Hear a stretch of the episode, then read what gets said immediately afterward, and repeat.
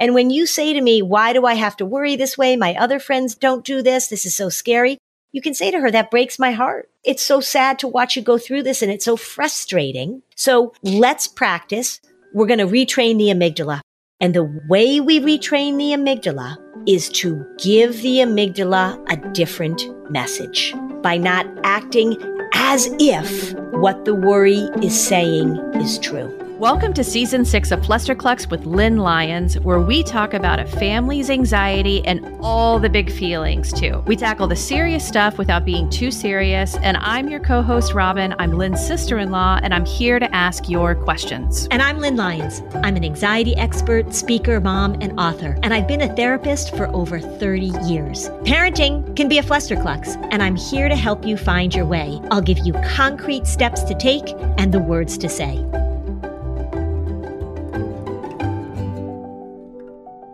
Hey, everybody, welcome back. We are doing another Flusterclux in session episode where I am actually talking to a real person about a real problem.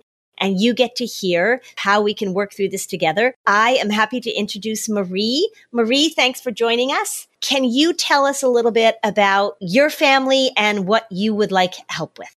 Hi, Lynn. I have a nine year old daughter who has a lot of worries. She's never been a great sleeper, so she has a lot of worries around going to sleep, around being on her own at night, and so that's always been a problem. She goes through phases of sleeping well for a few months and then another worry will crop up. At the moment, she has an extreme worry of going upstairs on her own. She believes that somebody's upstairs hiding in our house so that stops her going upstairs to the toilet, to the bathroom on her own, to go to bed on her own, to get something out of her room. And when you say currently, is that she used to be able to go upstairs and now she can't? Yeah, she's never had a problem before. So I'm not quite sure what triggered that. Possibly something she saw on TV or heard at school, but yeah, or made up. I've never met a worrier that doesn't have a great imagination. She has an amazing imagination. yes. Yeah, which is fantastic. I love that about her. And uh, okay, and are there any other siblings in the family? She has an older brother who's 11, so she's 9 and older brother's 11 and no anxiety at all for him. Yep. And then I think I saw was that your husband that was just peeking in as we were starting? Yes. Okay. And can you tell me anything that you've done or anything that's helped as you're helping her? So, this is a problem I have. I'm very inconsistent with the way I deal with her anxiety, depending on my energy levels and my mood. And yeah, so that's what I sort of need help with. Uh, something I can say or do for her that's the same every time. Mm-hmm. And you're exactly right about that because consistency is the name of the game, mm. which I'm sure you've experienced, right? So if you can stick with something, but it's hard to be consistent. This is an exhausting thing. And the thing that I often say when we're talking about sleep problems is the reason that it's so hard to deal with sleep problems is because it's at the end of the day and you're exhausted. Although people will also say, well, we have a terrible time with the morning routine. And I'll say, I know it's hard because it's the beginning of the day, the middle of the day. And so, how does she do going to school or being away from you or that kind of stuff? She's great now. We have had problems in the past. When she was a bit younger, she would have a bit of separation anxiety with school, but we're past that now. Okay you are obviously speaking to me from another continent. How have things been in terms of COVID and life back to normal and all that kind of stuff? What's the status of her being able to sort of be out in the world these days? We are in New Zealand, so we have had a couple of lockdowns, but where I am, they've our longest lockdown has been about seven weeks of homeschooling. So pretty good, really. And then apart from that, because we locked our borders, we have been free to travel around our own country. So I sort of, we've been lucky. And I feel like our children haven't really been affected too much by it. We've all had COVID and survived. And I don't feel like she has a lot of anxiety around COVID. About 10 years ago, we had a very big major earthquake in our city. Oh, right. And I think that has affected her as well. Okay, so the issue primarily is around bedtime. She can get up in the morning, she goes off to school. Will she go and often play with friends and all that kind of stuff? Yes. So if I was hanging around with her during the course of her day, I wouldn't really notice this thing showing up until nighttime. Correct. Okay. And what about during the day? Like if you were on a weekend or something, if you were to send her up to her room, would she go upstairs by herself? Or is it anytime she's in the house? It's more towards the evening. I have caught her just running upstairs. I think she'll forget that she has this worry. So, she, yeah, it is more towards the evening when it gets dark. When it gets dark. Okay. And is she's able to articulate that I'm worried, I'm imagining that there's someone upstairs? Yes. And is she pretty committed that there really is somebody upstairs? Or does she say, I know that my worry scares me, or I know I'm imagining it? No, she's determined. She believes that there is someone upstairs. And it's so illogical because even if I, myself, or my husband will be upstairs with her, then she won't want to go into the bathroom on her own, which is also upstairs. Our house is very small. So, yeah. Okay. And how much does she understand about worry and how it works? We've been through that a lot. I've brought a lot of books about worry and read them with her and talked about worry. She calls it her worry has her name. Called warty, as in worry wart. So she also calls it her worry bug because another thing that she is affected by is she has this fear or anxiety around vomiting. So when she is worrying, she feels sick and then she worries that she's going to be sick. So quite that's also at nighttime quite often she'll lie in bed and get upset that she has this fear that she's going to vomit in the night. Mm-hmm. Okay. So here's a good example and for all of you listening to the podcast where it really is not about the content. So if I were talking to you, if I were not me, if I were somebody else, I might say, Oh, so what do you think happened that made her scared of the bathroom? Or what was the situation, right? And people want to find out the why. They want to get to, well, did she ever have an experience where she was terrorized by this or that? And usually the answer is no, right? I mean, she had this earthquake that she went through, but this has been going on for a while. And it's very common for kids to worry about throwing up. It's very common for kids to worry about somebody hiding in the closet or some scary thing. So we want to focus on with her about how her worry works, how her imagination works, and how she gets herself worried. So if we were to ask her and to ask you, how does she do it? You know, you've heard me say doing the disorder. How does she do her worry? What does she do? What are the thoughts she has? What are the actions she takes? Are there any safety behaviors or accommodations that are in place? How does the worry sort of run her and run the house? Again, depending on how we're all feeling, our response to her is quite different from day to day. So we do accommodate her because if we need her to be doing something upstairs, we'll we'll go with her. So in that way we're accommodating her and feeding her worry, I suppose. If we have more time or if, or less patience, I don't go up with her, and then that causes she still won't go up on her own, and and then that causes angst and frustration on both sides. Yeah. And is there a difference between the way you and your husband deal with it? Do you guys have different approaches, or it is the similar sort of like, oh, sometimes we help, sometimes we don't. This is exhausting. How do you guys deal with it differently? I think we're pretty similar. Yeah. I probably accommodate more than he does. Okay. And so if she were to go upstairs, if say she wanted something upstairs and you said, we've got this new way of doing this. I'm not going to work for Worry Wart. I'm not going to be in charge of this. I'm not going to do this. What would she ultimately do? What would she say? If you were to say, I'm not playing the game, what would she say? She would get upset. And I've tried to do an exercise where I'll come with you to the landing, you know, halfway up the stairs, and then she'll go that far and then she will just sit down and cry, get cross. Okay. If I were talking to her, would she be able to explain the rationale of why we don't listen to worry? She does know that. We have spoken to her about that. My response is that's your worry tricking you. And if I come upstairs with you, I'm proving to you that you do need to be worried. So I'm not going to come upstairs with you. And she can repeat, she knows that, but I think in her state of worry, she can't get to that place on her own. Mm-hmm. If you are a mom who's trying to keep your calendar organized, keep your family's appointments where they need to be, then I'll tell you, the Skylight calendar is a product that you ought to check out. You know how it is. Running a household can be pure chaos and it can be so stressful. This is why you need to check out the Skylight calendar. It is going to make your life easier, mom. It really is. The Skylight calendar is a smart touchscreen calendar and organizer for all your chores, groceries, to-do lists, and a great way to manage appointments to make sure they never overlap and they're never missed. It helps keep busy households on track so families can get time back for moments that really matter. The Skylight calendar is so easy to use and to set up. It's not going to frustrate you. You're going to be able to get it going within minutes. It syncs events from other family calendars, including Google, Apple, Outlook. You can add events directly using the touchscreen or with the free Skylight mobile app.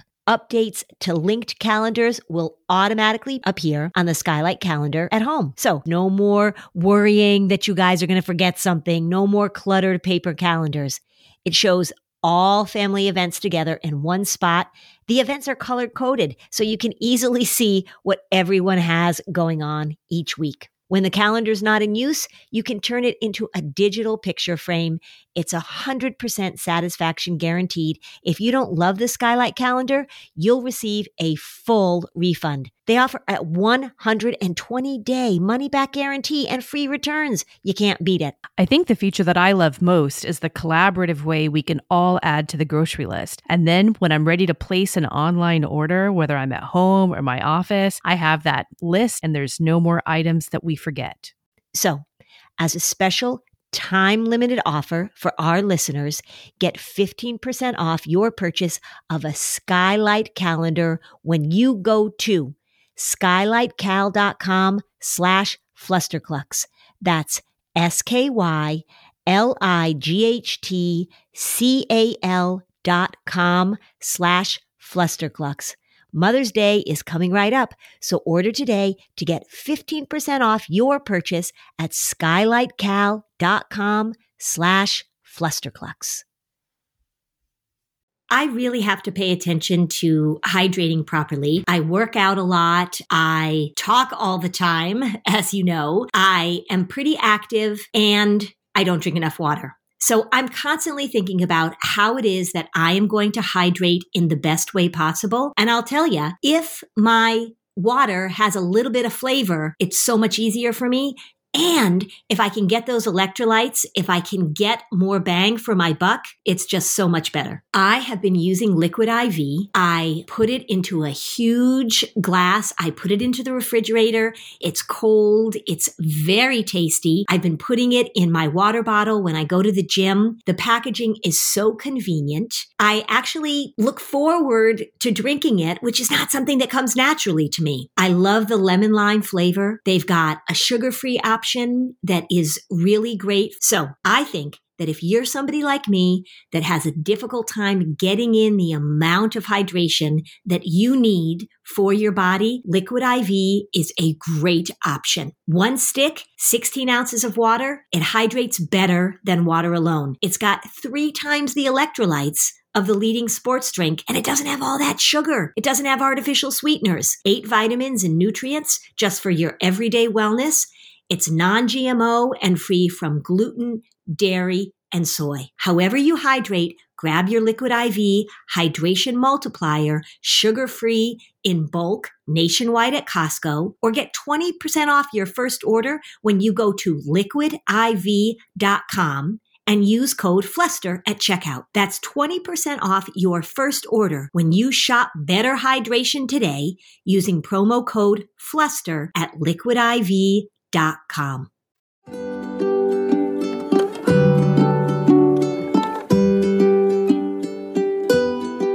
Okay, we're back. Okay. When you're on your game, when you're doing what you need to, you're saying all the right things. You're doing all the right things. But as you said, it's a matter of consistency. And that's the reality of dealing with this thing. So what I would do, I would let her know that you and I talked. I would have her watch some videos of me or the kids video that's on my website, whatever videos you want. So she knows who it was that you were talking to. And this is what I would say to her. Your worry bosses you around. Your worry is really good at grabbing onto your imagination. Your worry is really good at making things into an emergency that aren't an emergency. And this is what worry does. When people are worrying about something, it's not that there's really an emergency. It's not that there's really something that they need to handle. If my son falls off his bike and gets hurt, this actually happened. He broke his arm and comes running into the house and he's upset. I don't say, Oh, we're worrying about this. We say, we've got an emergency to deal with. But your worry is not an emergency. It just makes you think it's an emergency and it makes your body and your brain act as if there's an emergency.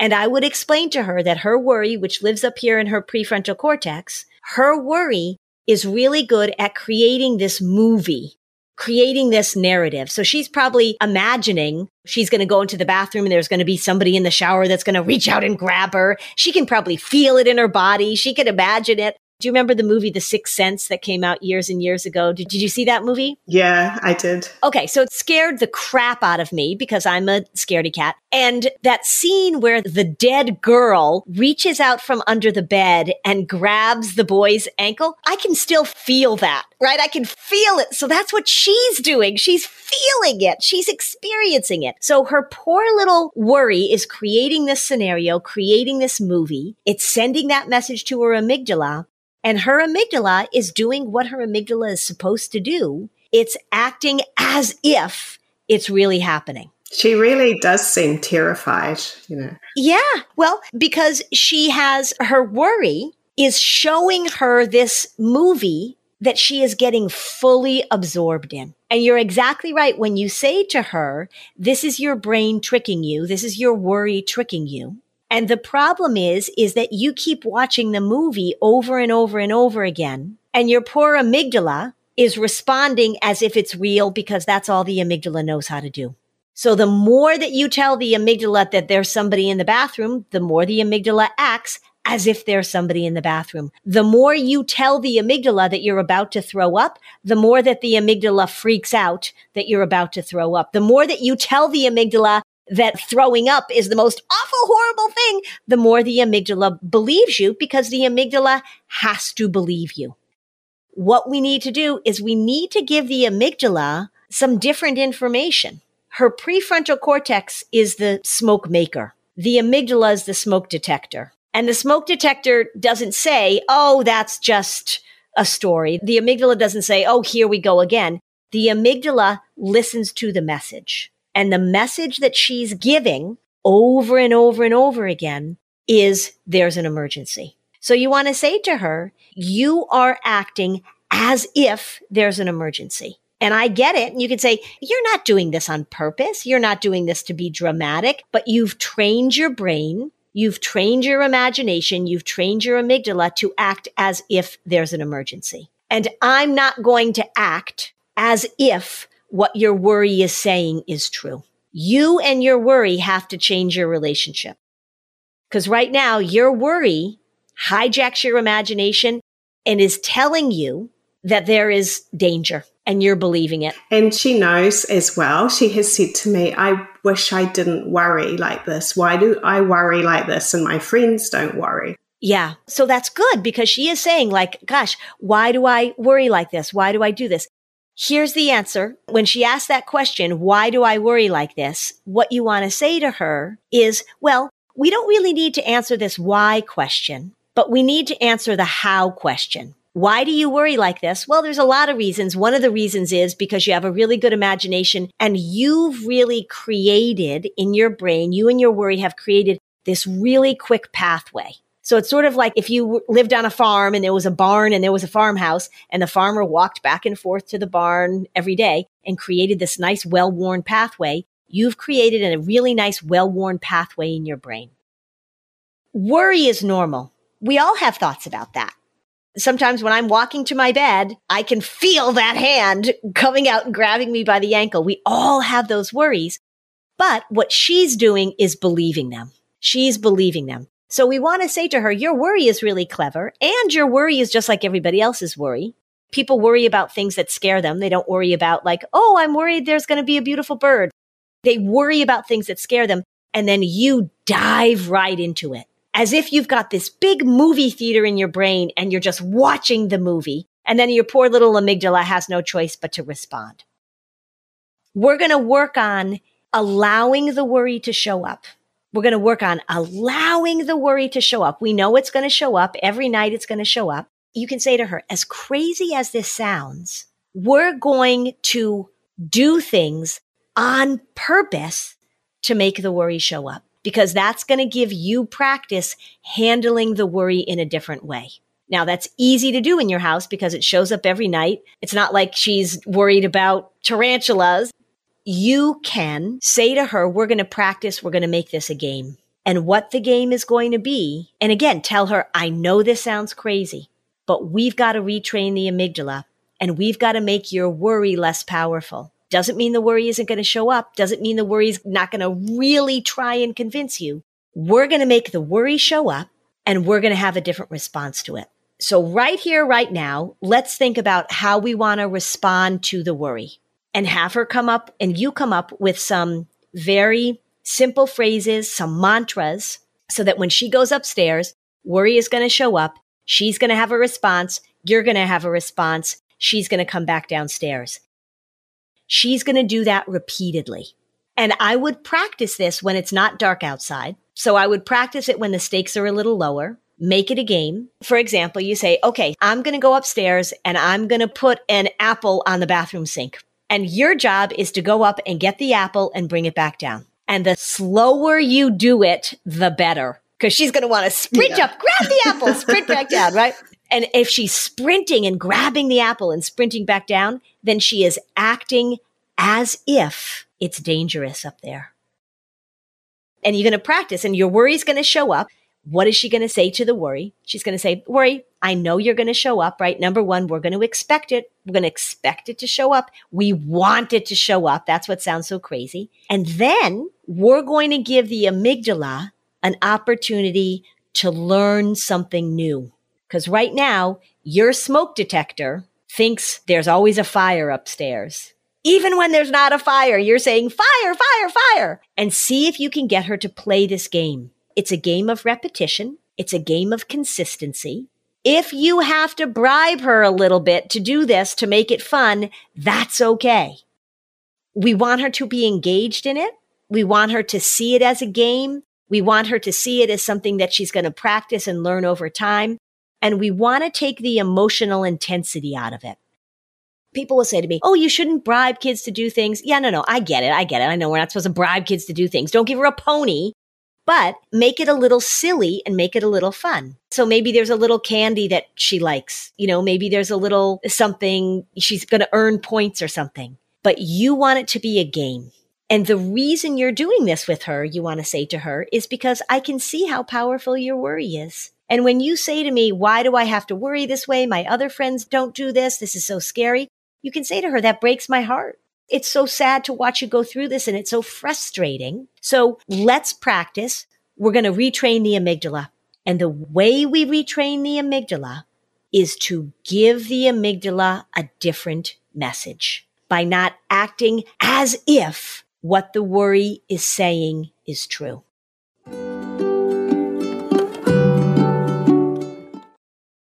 You know, when you're listening to a song on the radio and you just have this feeling that the song was written about you or that it was someone that you love trying to say something to you? Well, now imagine the power to gift that same incredible feeling to someone you love with an original song that actually is about them and about your relationship, and that Songfinch writes just for you. Songfinch lets you create an original radio quality song inspired by your own life and the people that you love. It's completely unique, it's personal, and it lasts forever. I had the pleasure of creating a family song with Songfinch about our summer celebrations that we have every year. I knew it was going to make everybody cry, and it certainly did. I got to be honest, I was even crying giving all of the information and helping personalize my song with the writer that I chose. He absolutely delivered a beautiful acoustic song that captured exactly what I was looking for, and it was so fun to share with the family. So, whether you're your song is for Father's Day, an upcoming graduation, a wedding or an anniversary, or even just a gift to show your loved one how much you care, start your song now to lock in one of Songfinch's top artists. Don't waste another dollar on more stuff. It only takes four to seven days, but that song will last forever. For a limited time, Songfinch is letting our listeners upload their song to Spotify for free so you and the lucky person or people can listen to it anywhere, anytime. So go to songfinch.com slash fluster and start your song. After you purchase, you'll be prompted to add Spotify streaming for your original song for free, a $50 value. Again, the URL is songfinch.com slash slash fluster. Don't forget to share your song with us too in our Facebook group, songfinch.com slash fluster. No one told us the truth about parenthood. Why? This is the podcast everyone needed before they had kids because now that those little ones are here, whew, there is a lot to unpack. I'm Rachel Shepardota, and I am your host for the podcast No One Told Us, where we tell the truth about parenting and let you in on all the stuff you really should have known about before having kids. I am the founder of Hey Sleepy Baby, but this podcast is so much more than sleep. We'll be diving into all the topics that you really care about and need to know while you do your best job raising those adorable tiny humans. Our goal is to just make you feel less alone and less overwhelmed. There are so many things that no one tells us before becoming a parent, and I think that we should really pull back the curtain on becoming a first time or second time mom or dad to share the good, the bad, and the ugly We'll have a little education, a little fun, and a whole lot of heart that goes into each and every episode. So join me and our amazing guests each week to hear us talk about what no one told us.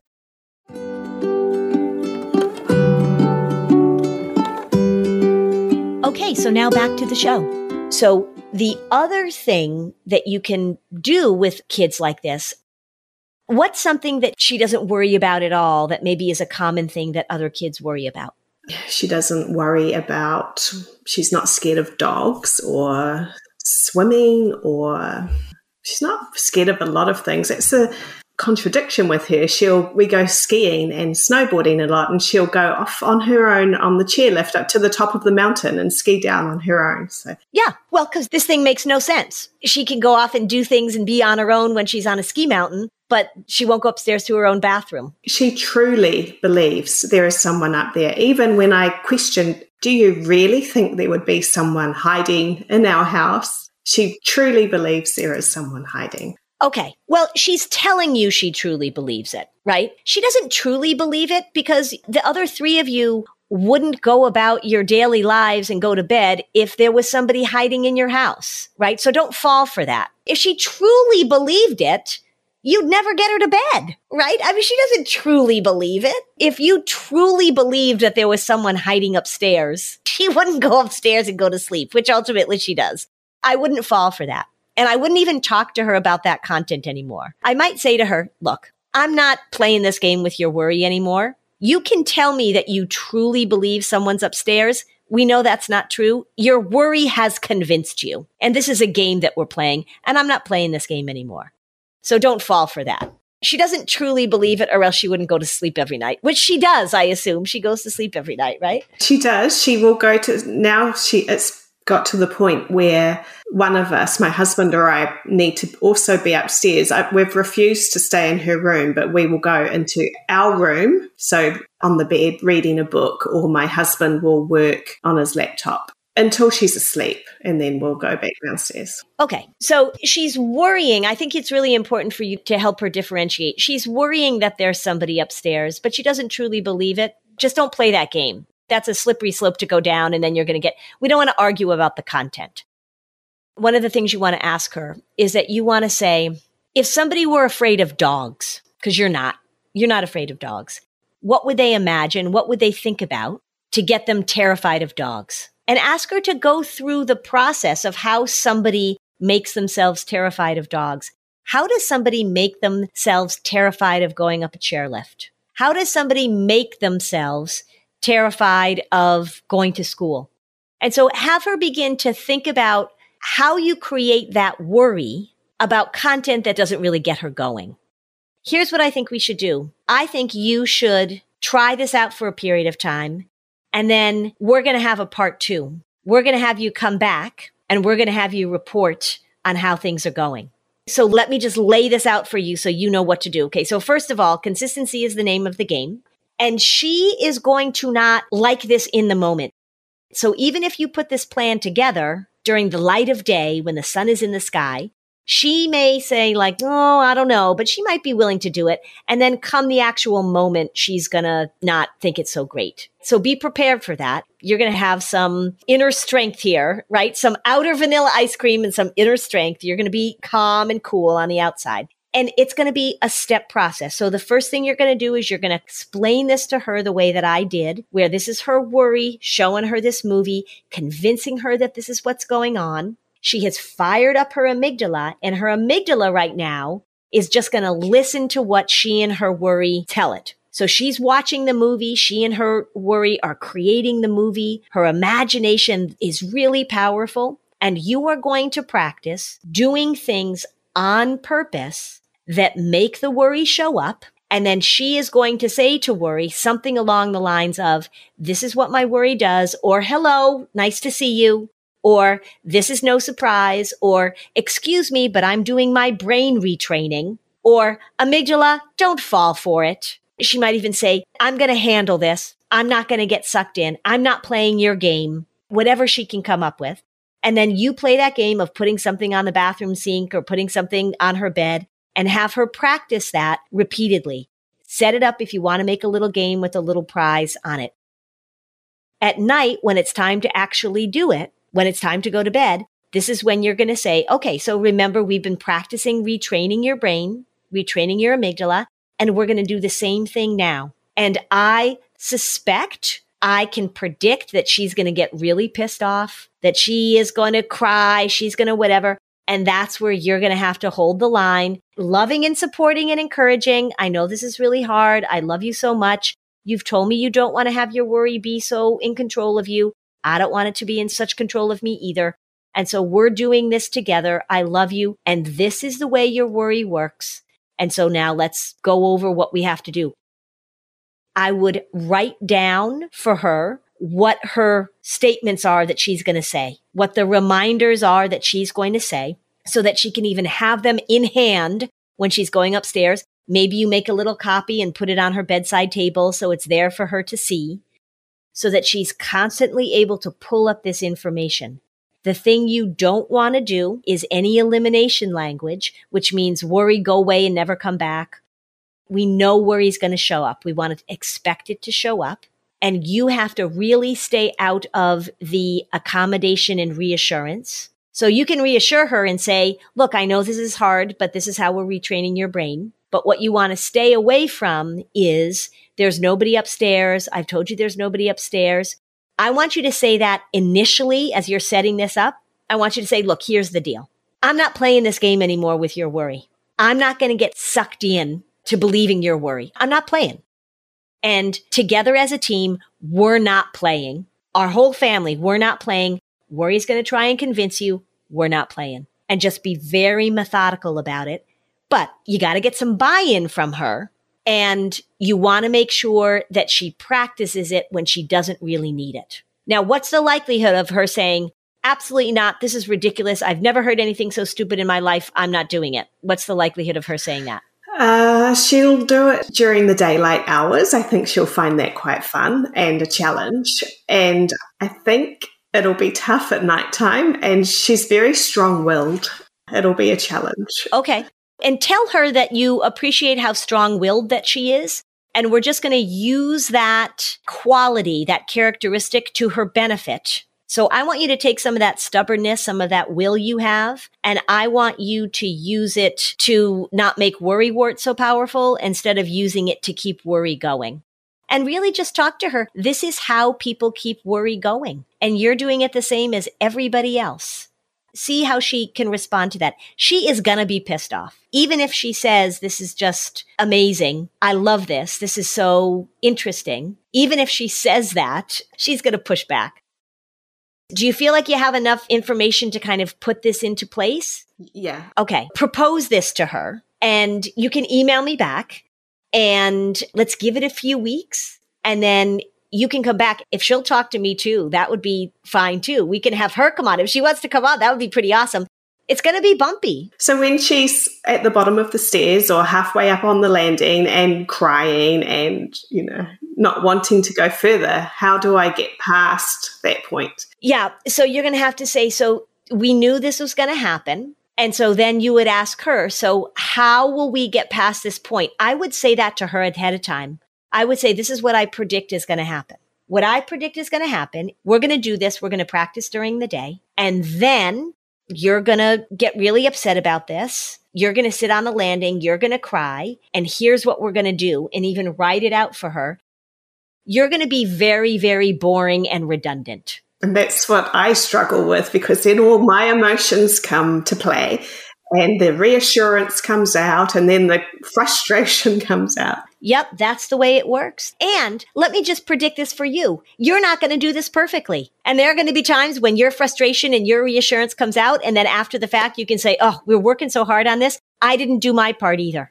I got sucked into worry. That's totally fine. She knows you love her. She knows that you're supporting her. She knows that you care about her. And she also knows that she can outlast you. She can. Yeah. And people say to me all the time, Oh, is it worry or is I'm being manipulated? Oh no, worry is incredibly manipulative because it wants what it wants.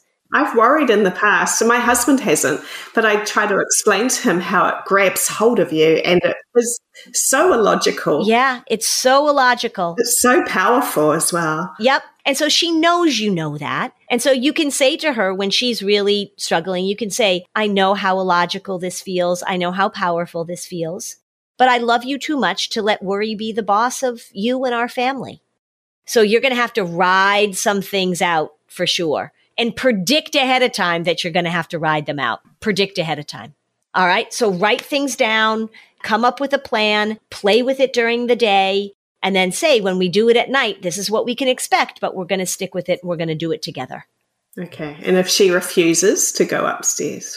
Well, where would she sleep if she refuses to go upstairs? The goal is for her to be able to go upstairs. It doesn't mean that you'll never go upstairs. The goal is for her to go upstairs, get ready for bed, and then you come up a little while later and kiss her in and put her to bed. Just like you do with your son, right? You want bedtime to be similar. You've got an 11 year old who goes upstairs. Think about how his bedtime goes.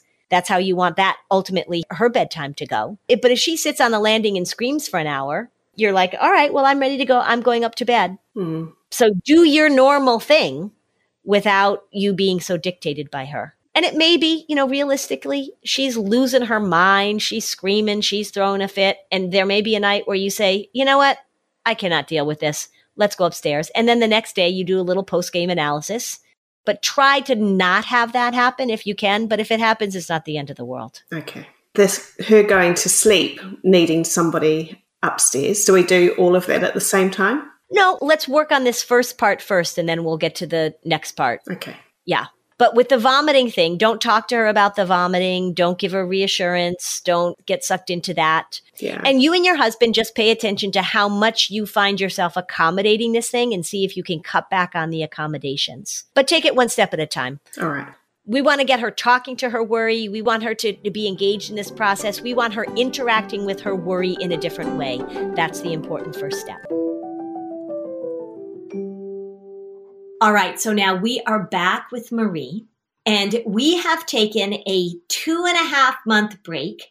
So if you listen to part one, I gave a lot of instructions for Marie, and they were going to work on the worry. So Marie said, All right, we're going to go to it.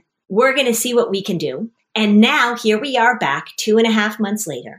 This time, not only do we have Marie with us, but we are very lucky to have the star of the show herself, and so Lane is here joining mom. And so we are going to talk about what you've done, if you've had some successes, what you've learned about your worry, what's helped, so that we can see because what the listeners want to hear about is how do you go from being really kind of trapped by your worry to being able to manage your worry a little differently.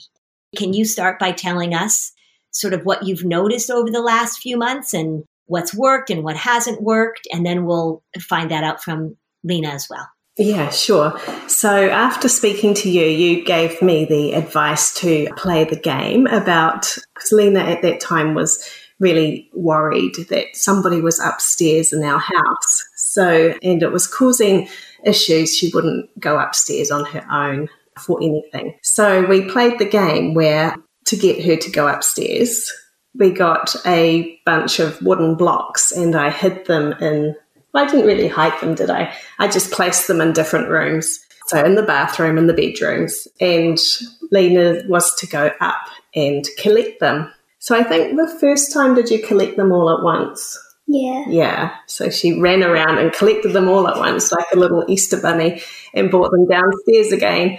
And there was a little bit of resistance, but it was quite fun, wasn't it? He wanted to do it because it was a bit of a game. Yes. And then, so that was good. She got, she did that fine. And then we did put the blocks in and she collected them one at a time. So each time it got a little bit trickier and the blocks got closer to like the attic where that was where her main concern was.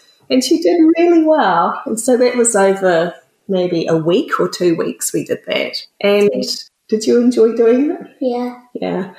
And that's fine. Now she's going up and down the stairs on her own. Even if it's come home late and it's dark, she'll go up and turn the lights on. And yeah, it worked. that is pretty amazing. Lena, can you tell me in your words what it was like for you to do that? Like, how did mom convince you to do that? And then what do you think helped? What was the secret to your success? Um. Were you nervous at first? You were nervous at first. Yeah. Yeah. And how did mom convince you to do this crazy thing? Because she talks to this lady in America about going upstairs, and you're convinced that there's somebody upstairs. Did it seem hard for you at first? Yeah. It did. And then did it get easier with time as you practice it more? Did it get easier? Yeah. It did. Mm-hmm. And it was quite fun, wasn't it? It was a challenge, hey? And that's one of the really important things to remember about anxiety and worry because they really want you to take it very seriously. Mm. Right? Worry wants you to be scared. It doesn't want you to mess around. It wants to make you almost watch that scary movie in your brain and imagine all these things happening. And once we start being a little playful with it, once we start being a little silly with it, then it gets less powerful. So it sounds like that's what might have happened for you. And so after you played this game over a period of weeks, and Marie, jump in if you feel like you can fill in some of the gaps uh, for Lena. But what do you think changed in the way that she was thinking about worry? What did she do inside that allowed her to not let this thing be so bossy, do you think? Do you think you told the worry? Did you talk to your worry? Yeah, what did you say? Yeah, what did you say? No one's upstairs.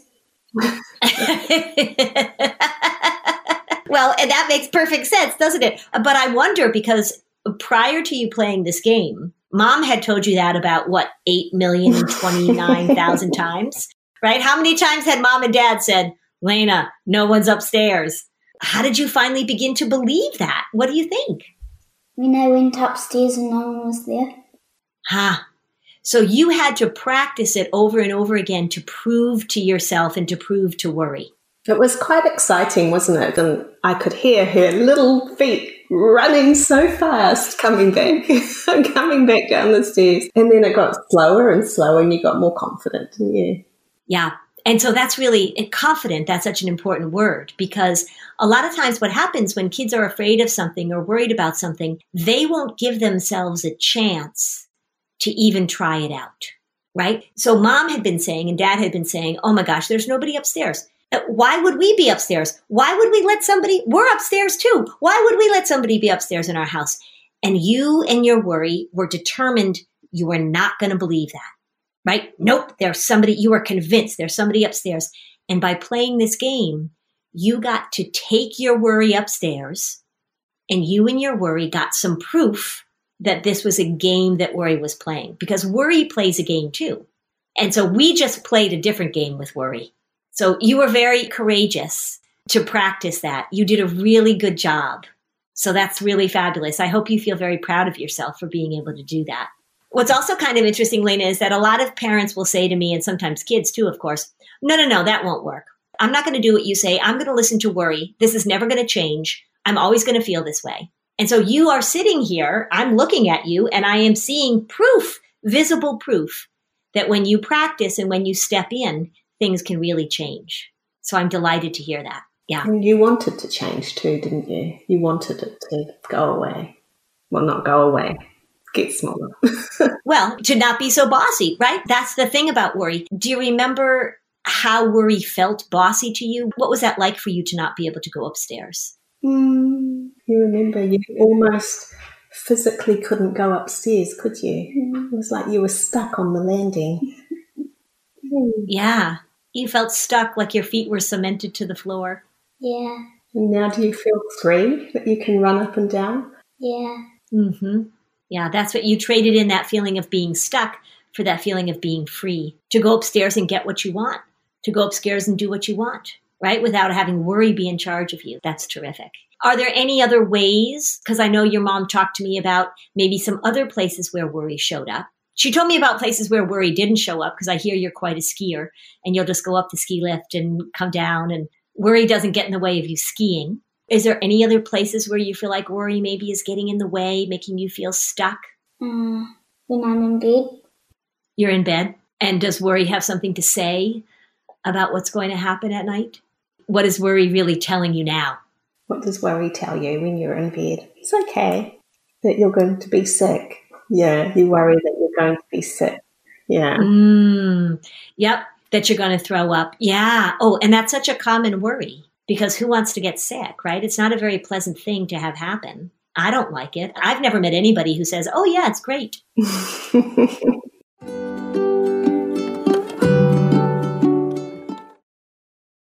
If you're a parent, I invite you to join us at the Mindful Mama podcast, where it's all about becoming a less irritable, more joyful parent.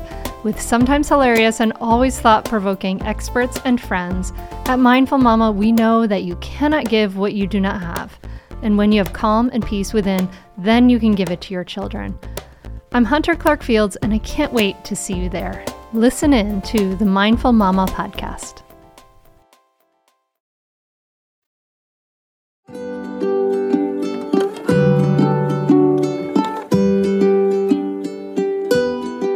Okay, we're back. So it's pretty normal to not really want that to happen, of course.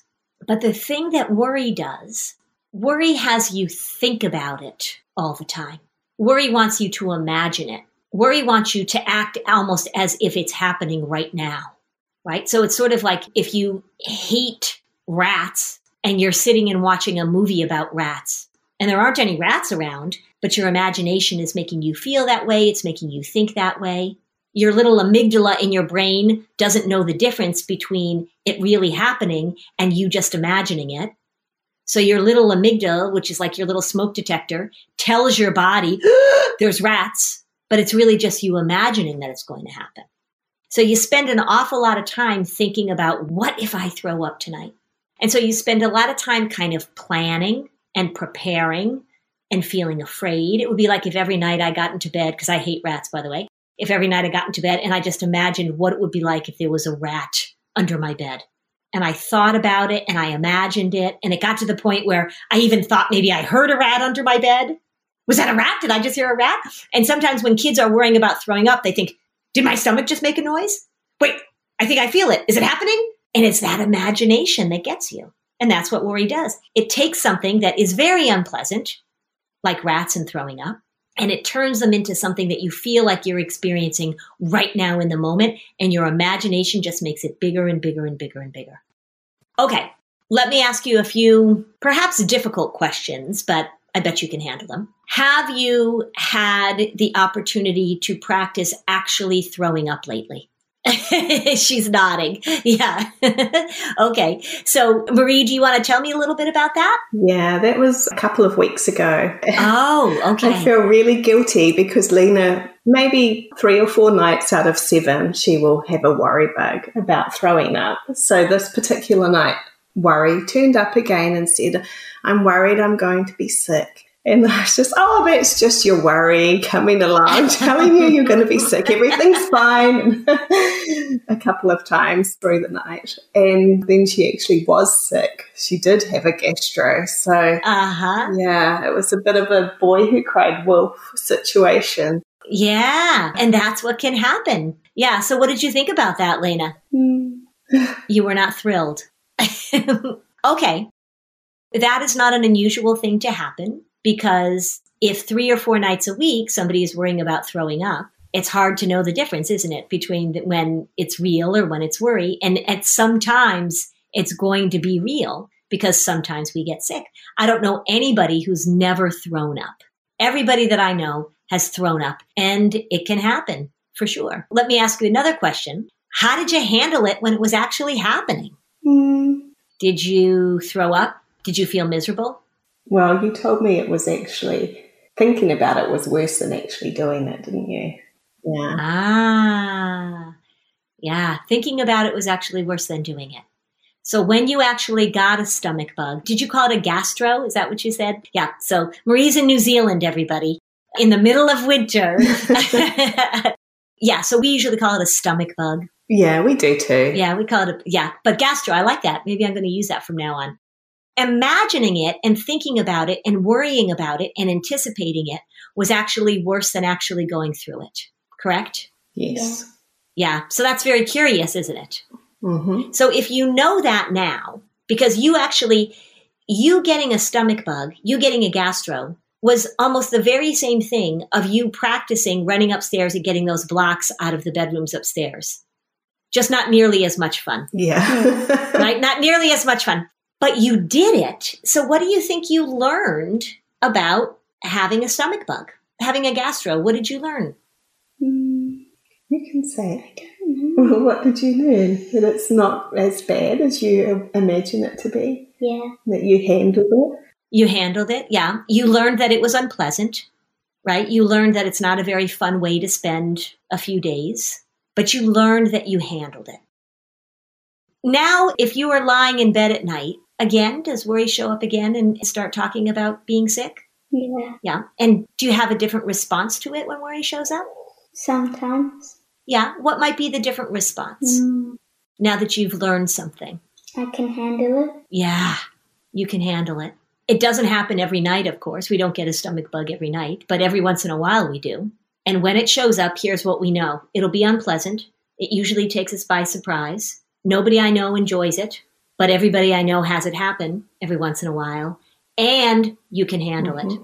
And thinking about it and imagining it is much worse than when you were actually going through it. hmm So that's pretty important information to have, isn't it? Yeah. So, Marie, what have you noticed any difference since Lena's been sick? Have you noticed, has it been more frequent, her worry showing up? Has it been more powerful? Has it been less frequent, less powerful? What have you noticed? I think possibly less frequent, but it did appear again last night. Yeah, it did. Uh, I wondered if that was because she knew that we were doing this in the morning. I don't know. Maybe. Oh, perhaps. Yeah, because you were a little nervous about coming on and talking to me, right? Yeah. Okay, so walk me through you two. How does it show up? So, Lena's in bed, she's tucked in. And then how do you know, Marie, that worry has shown up? Well, we talked about this last night. She goes a little bit like uncooked spaghetti. She's quite stiff and worried looking. And then she tells me, Mummy, I have a worry bug. Uh huh. Okay. And uh, yeah. So you say, I have a worry bug. And then she says, I'm worried I'm going to be sick. hmm hmm And then what's mom's response to that, Lena? What does mom say back? Mm, What do I say? You know what I say. I say it all the time. That's your worry speaking to you. hmm That's your worry speaking to you, right? Now, what does worry want mom to say? Because sometimes that answer is very unsatisfying to kids. What do you think your worry wants mom to say? You'll be okay. Yeah, you'll be okay. You're not going to get sick, right? Oh, don't worry about it. You'll be fine. I'll, oh, yes, I'll stay with you. Yep, yep. Here's some magic medicine to give you that'll make it all go away. Right. Of course, because you want reassurance from mom. But what mom's doing actually, saying that's your worry, she's reminding you of something, isn't she? She's reminding you that you have a really powerful imagination and that it likes to show up at night as you're lying in bed. It wants you to watch the movie called Lena Gets a Gastro, which is not a very pleasant movie to watch. Your worry wants you to pay a lot of attention to what's going on with your tummy and your body. That's what your worry wants. And so we want to get that little bit of distance from your worry, and you want it to say, I can handle it. To even say, Oh, of course I'm going to have that thought. right? When my worry shows up, that's what it says. It's so boring. And this is what it likes to do. And it's just me watching a movie. So I'm afraid of rats. And also, I don't really like bats, although I don't think about bats very often. I don't think about rats very often either. And the other night, I was getting ready for bed just a few nights ago. And my cat was sleeping on my bed, just sitting on my bed with me. And all of a sudden, the cat jumped off the bed and ran out of my bedroom. And I thought, oh, what's that about? And then all of a sudden, the bat that was he was chasing came back into my bedroom and started circling around in the ceiling. so I dove onto the floor. I dove down onto the floor and I yelled, bat, bat, bat. Mm-hmm. We got the bat into the TV room. We opened all the windows. We shut the door and we said, Bat, you can have peace and quiet for the night and please find your way out when you're ready. And in the morning, the bat was gone. Now, if I wanted my worry to grab a hold of me, what would I do the next night when I went to bed? What would I imagine? What would I think about? The bat. the bat. Exactly right. I would revisit what happened the night before. I would listen for any noise. I would stare at my cat to see if my cat was chasing anything. I would be waiting for the bat to come back in. All my attention. I'd be waiting for it. Now, could a bat come back into my house sometime? Do you think that's possible? Yes. And this isn't the first time a bat has come in the house. I think in all the years I've lived here, I think we've had a bat in the house three times. So, you know, could happen again. But what worry wants me to do now is to focus very, very distinctly.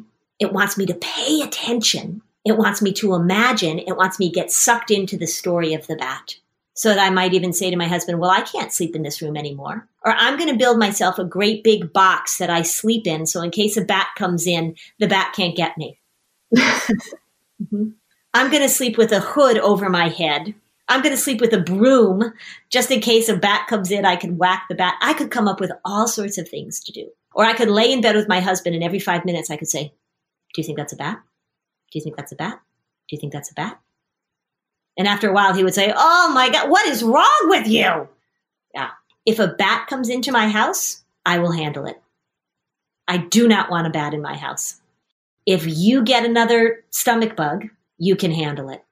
You do not want a bug to come into your house. You do not want a bug to come into your body, right? I don't either, but you can handle it. So, what I want you to practice doing is that at night when you go to bed, and that worry pops up, which it will, because if we talk to your worry right now, worry would say, Oh yeah, oh gosh, I love bugging Lena at night. It's just, it's one of my favorite things to do. I really enjoy it. When that worry pops up, you're going to say to your worry, you're going to say, Oh, hi, worry. Yeah, I knew you were going to show up. And I'm not going to let you boss me around. And I am not going to watch the movie you want me to watch. Just like Lynn is not going to watch the movie called The Bat in the Bedroom, right? I'm not going to watch that movie. Does that make sense to you? Yeah, it takes a little practice. But what worry really wants you to do is worry really wants you to pay attention. It wants you to be a rigid, uncooked piece of spaghetti. It wants you to think about it and imagine it. And you don't need to do that because what you found out a few weeks ago is that when you do get a stomach bug, it's unpleasant, but you can handle it. You don't need to spend all this time practicing, right? You don't need to practice having a stomach bug in your imagination. You know how to do it just fine. I don't need to practice getting rid of the bat in the bedroom because so far we've done a pretty good job of getting rid of them. I don't need to practice. I'm not going to have bat drills. Does that make sense? Mm-hmm. Okay.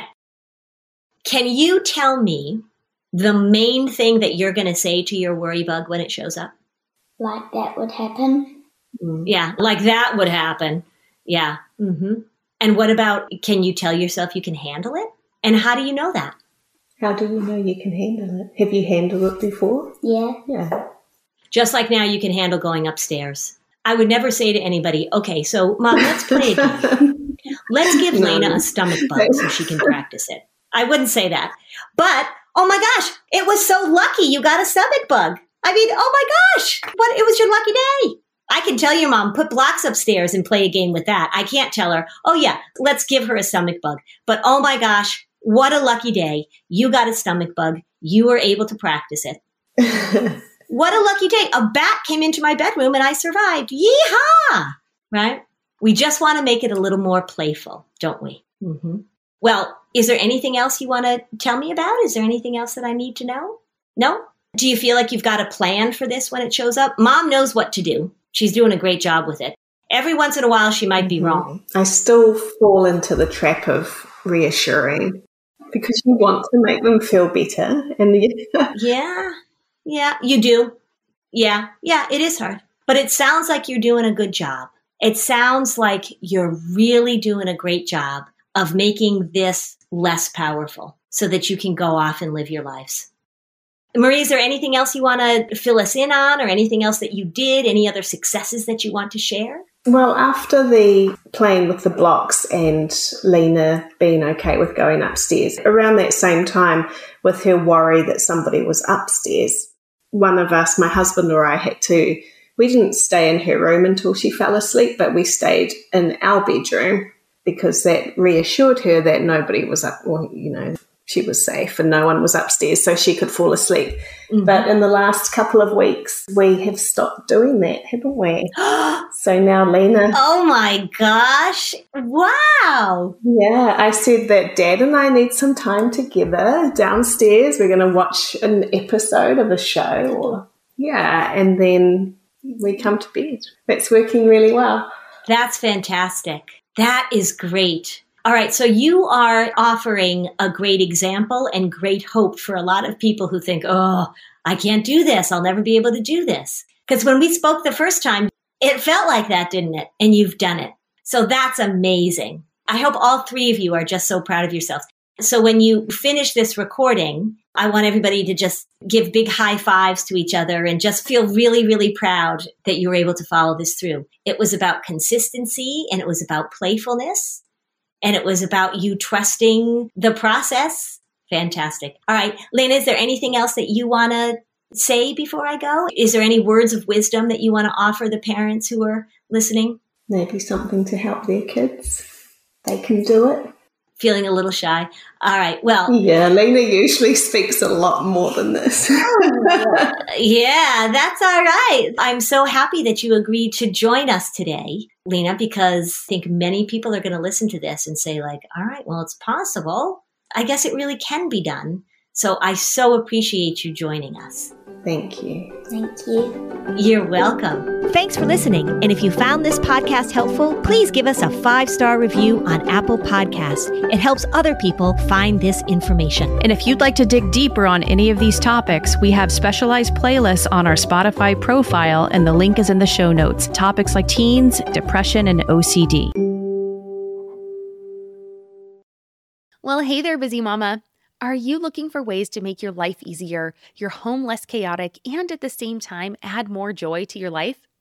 My name is Deanna Yates, and I'm the host of Wanna Be Clutter Free, a podcast all about letting go of the stuff we don't need in our lives so that we can focus on what truly matters. Don't worry, I'm not going to tell you to throw it all away or make you feel guilty about keeping something you love, no matter how many other people don't quite understand it but I will give you practical and, more importantly, actionable advice so that you can make progress right away. And you won't just hear it from me, there are amazing guests too.